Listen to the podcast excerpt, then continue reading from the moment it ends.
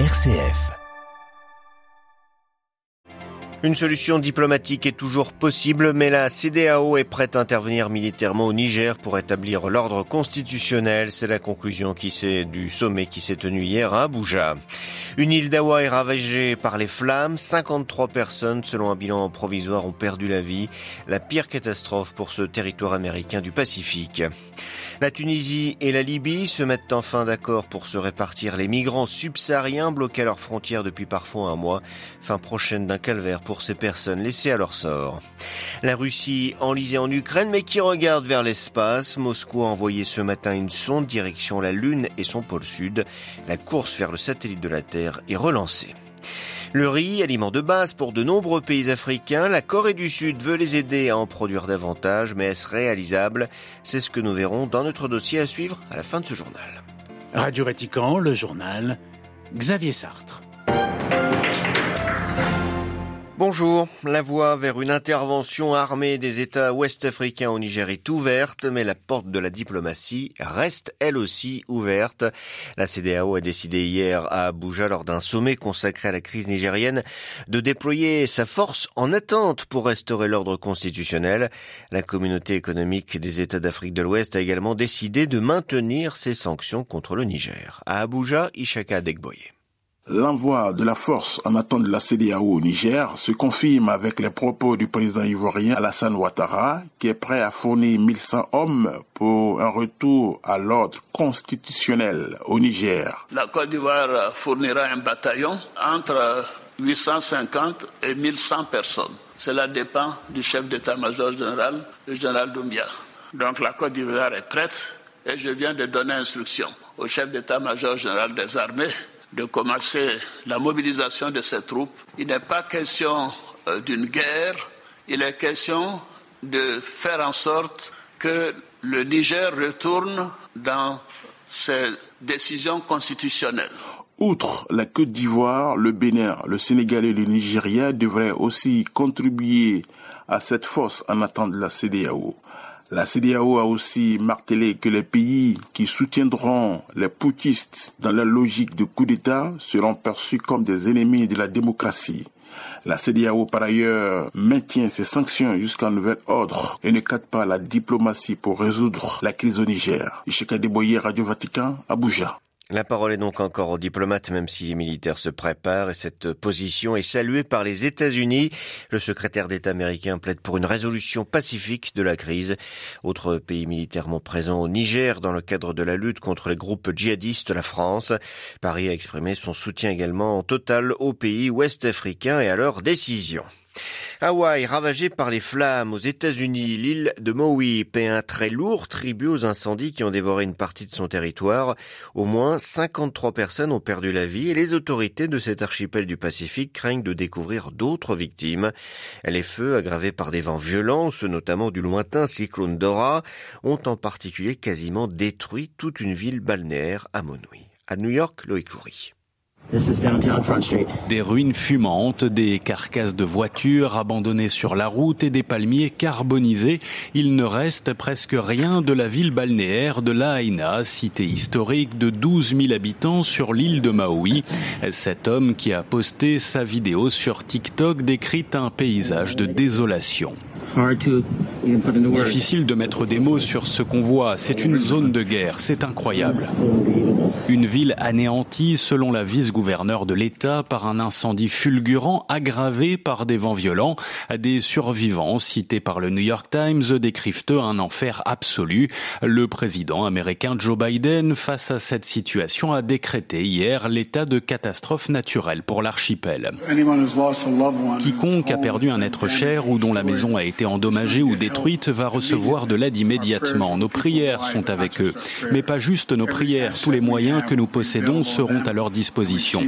Ils ont vu leur maison, leur commerce détruit. Certains ont perdu des proches.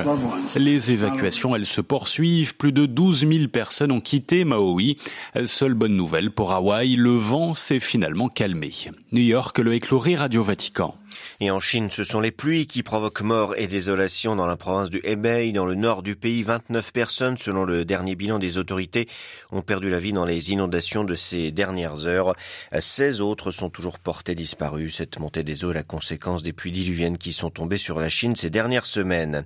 La Birmanie n'est pas épargnée non plus par les intempéries. Cinq personnes sont mortes dans des inondations et des glissements de terrain provoqués par les pluies de la mousson.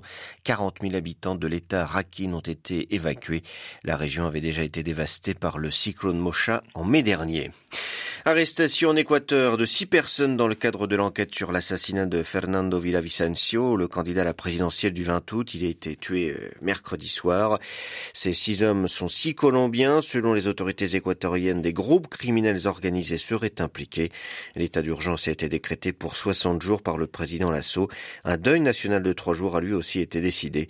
Le parti de Villavicencio doit maintenant désigner rapidement un nouveau candidat pour participer au scrutin dont la date, elle, n'a pas été modifiée.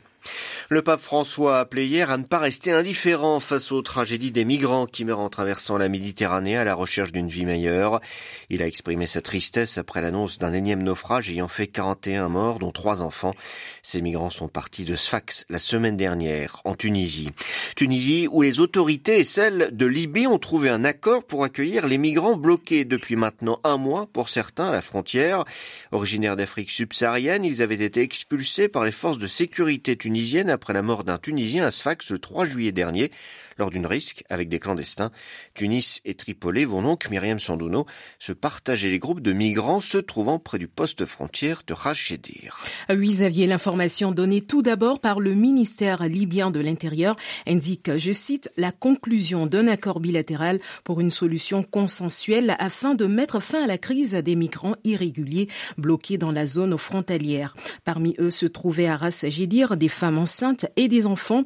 La Libye, selon l'accord, prendra en charge entre 150 et 200 personnes. Le restant des migrants bloqués à la frontière, déjà transférés depuis le 9 août dans des centres d'accueil à Tataouine et à Médénine. La Tunisie, elle, de son côté, s'occupera d'un groupe de 76 hommes, 42 femmes et 8 enfants. Plus aucun migrant ne se trouve actuellement dans la zone frontalière après l'accord, rassurent les autorités euh, libyennes. Au moins 27 personnes sont mortes depuis euh, début juillet et 73 sont portées euh, disparues. Ils avaient été laissés dans le désert sans eau ni nourriture par la police tunisienne. L'Organisation mondiale contre la torture avait porté plainte contre la Tunisie auprès des Nations unies pour le traitement, affirme-t-elle, inhumain imposé à ces migrants. Myriam Sandouno. La ville ukrainienne de Zaporizhzhia, de nouveau bombardée par l'armée russe. Au moins une personne a été tuée, neuf autres blessés hier par un missile russe. Un bâtiment civil a pris feu et quatre autres bâtiments ont été endommagés. Plus au nord, dans la région de Kharkiv, les habitants de plusieurs dizaines de localités ont été sommés d'évacuer face à l'offensive de l'armée russe. Depuis plusieurs semaines, les troupes de Moscou progressent légèrement. L'armée ukrainienne reconnaît une situation difficile dans ce secteur, même si sous contrôle. La guerre en Ukraine et les sanctions occidentales n'empêchent pas la Russie de regarder vers le ciel et l'espace.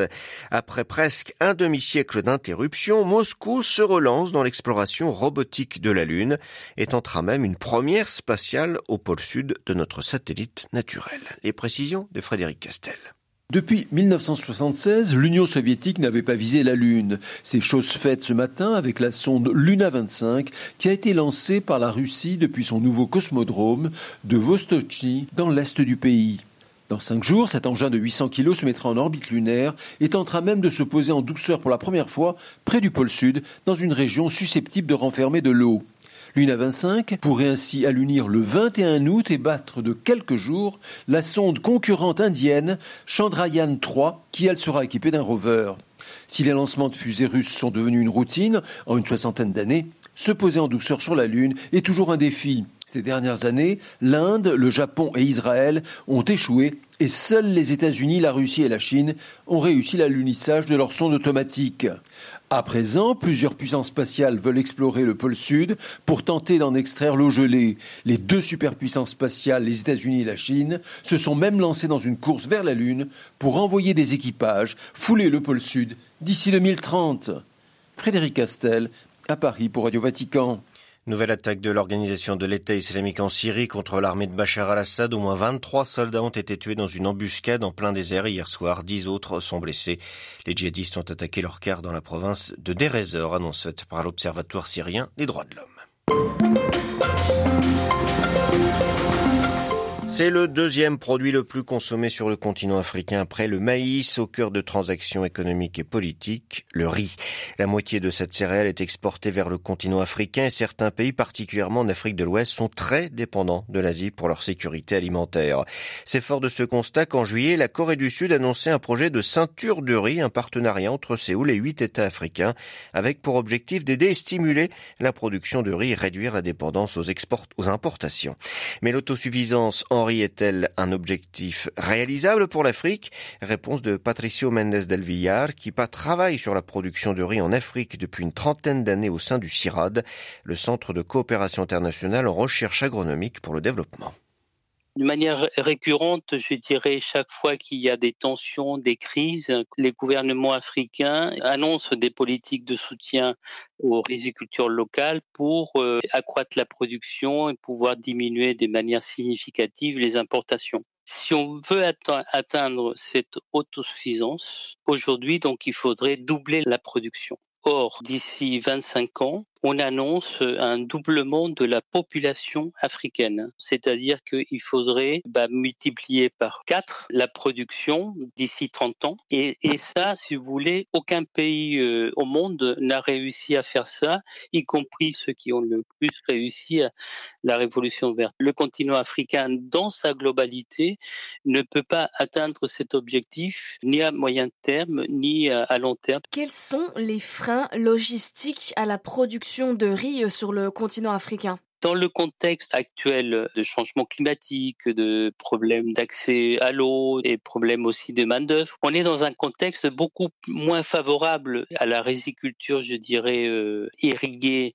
et même euh, traditionnelle qu'on l'était dans les années 80. L'autre chose, c'est que la structure foncière, si vous voulez, les systèmes de production de riz, mais ce n'est pas simplement pour le riz, ce sont des petits producteurs d'un quart, d'un demi-hectare. Donc se pose déjà problème de mécanisation, c'est-à-dire que sur des petites surfaces comme ça, un producteur ne peut pas mécaniser. Les surplus qu'il peut sortir de sa production sont très faibles parce qu'il y a une partie qui est autoconsommée. Des petits producteurs qui ont pas accès à du crédit, qui n'ont pas accès à des intrants, que ce soit des engrais chimiques, des produits phytosanitaires, à des semences, et des semences de qualité, je dirais. Tout ça fait que euh, les rendements, ils, ne progressent pas. Mais est-ce que finalement ce projet euh, sud-coréen, il est euh, voué à l'échec? Ce projet arrive en disant, bah, on va aider ces pays africains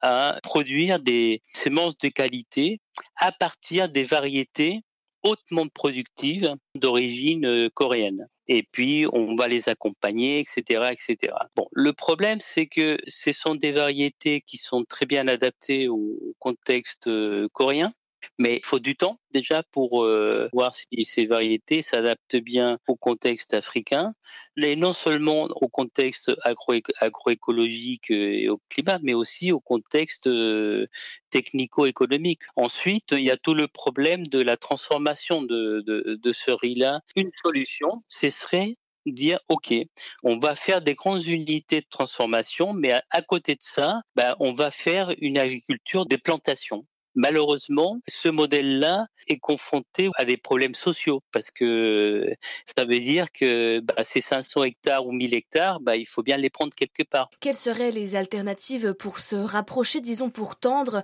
vers cette autosuffisance, au moins en céréales donc? Une des solutions, ce serait de diversifier les systèmes alimentaires et consommer davantage les céréales et récines à tubercules traditionnels d'Afrique. Euh, je veux dire par là le sorgho le mil, euh, le maïs, les racines et tubercules, euh, je pense au manioc, euh, l'igname par exemple. Évidemment, ça nécessite un temps de préparation que les urbains n'ont pas. Le succès du riz vient de là, c'est-à-dire que c'est un produit qui est facilement stockable, facilement à préparer, et donc pour les urbains, c'est un produit qui est idéal. Interrogé par Marina Orio, Patricio Mendes del Villar était ce matin l'invité de Radio Vatican.